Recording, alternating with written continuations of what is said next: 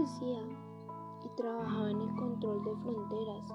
A diario miles de personas cruzaban la frontera por diversas razones, viajes, negocios, visitas a su familia o amigos. El trabajo de Juan era encontrar gente que estuviera tratando de cruzar la frontera con malas intenciones. Cuidado con los contrabandistas. Juan era el mejor policía en su equipo, porque él solía encontrarlos fácilmente. Sabía cuando alguien estaba actuando de manera sospechosa. Un día, Juan vio un hombre acercándose a la frontera en bici, ya bolsas grandes y llenas en jala. Tuvo una mala sensación sobre él, así que lo detuvo para investigar. Juan le pidió al hombre abrir sus bolsas. Adentro solo había ropa y otras cosas usuales para viajar, nada especial. Desconcertado, Juan lo dejó pasar. Día tras día, el hombre cruzaba la frontera. Juan no podía dejar de pensar en aquel extraño hombre.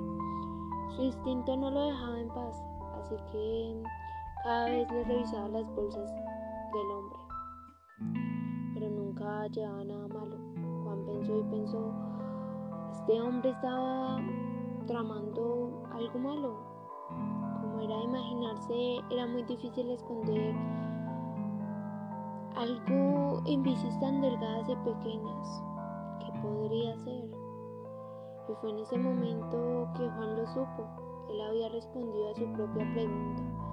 Todo estaba pasando justo en sus narices. Mm, Juan decidió seguirlo,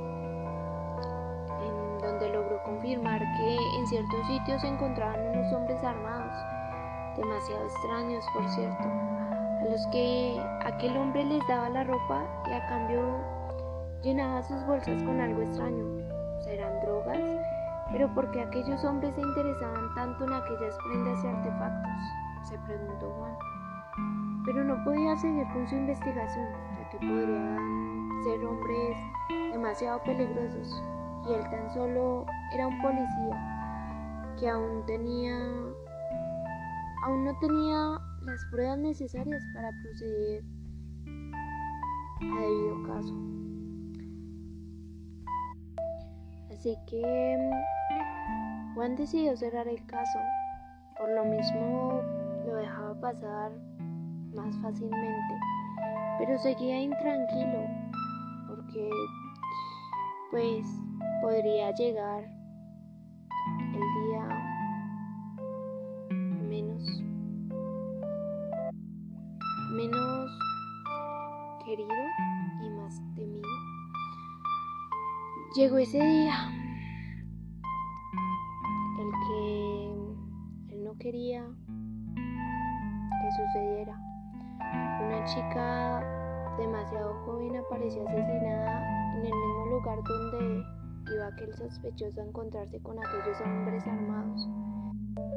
La chica había sido torturada, quizás violada, y se descubrió que hace unas horas había tenido drogas en su cuerpo. Juan, al ver este acontecimiento, entró en depresión, se decepcionó mucho y renunció a su trabajo ya que él pensaba que si fuera investigado más allá, hubiera podido salvar su vida, pero ya fue demasiado tarde para reaccionar.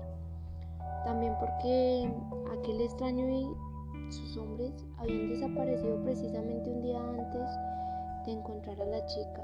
Él dio testimonio sobre los hechos ocurridos anteriormente. Las características de los sospechosos, pero hasta el son de hoy no se ha logrado capturar a ninguno de ellos. El caso quedó impune. Juan perdió su felicidad, la chica perdió su vida y aquel hombre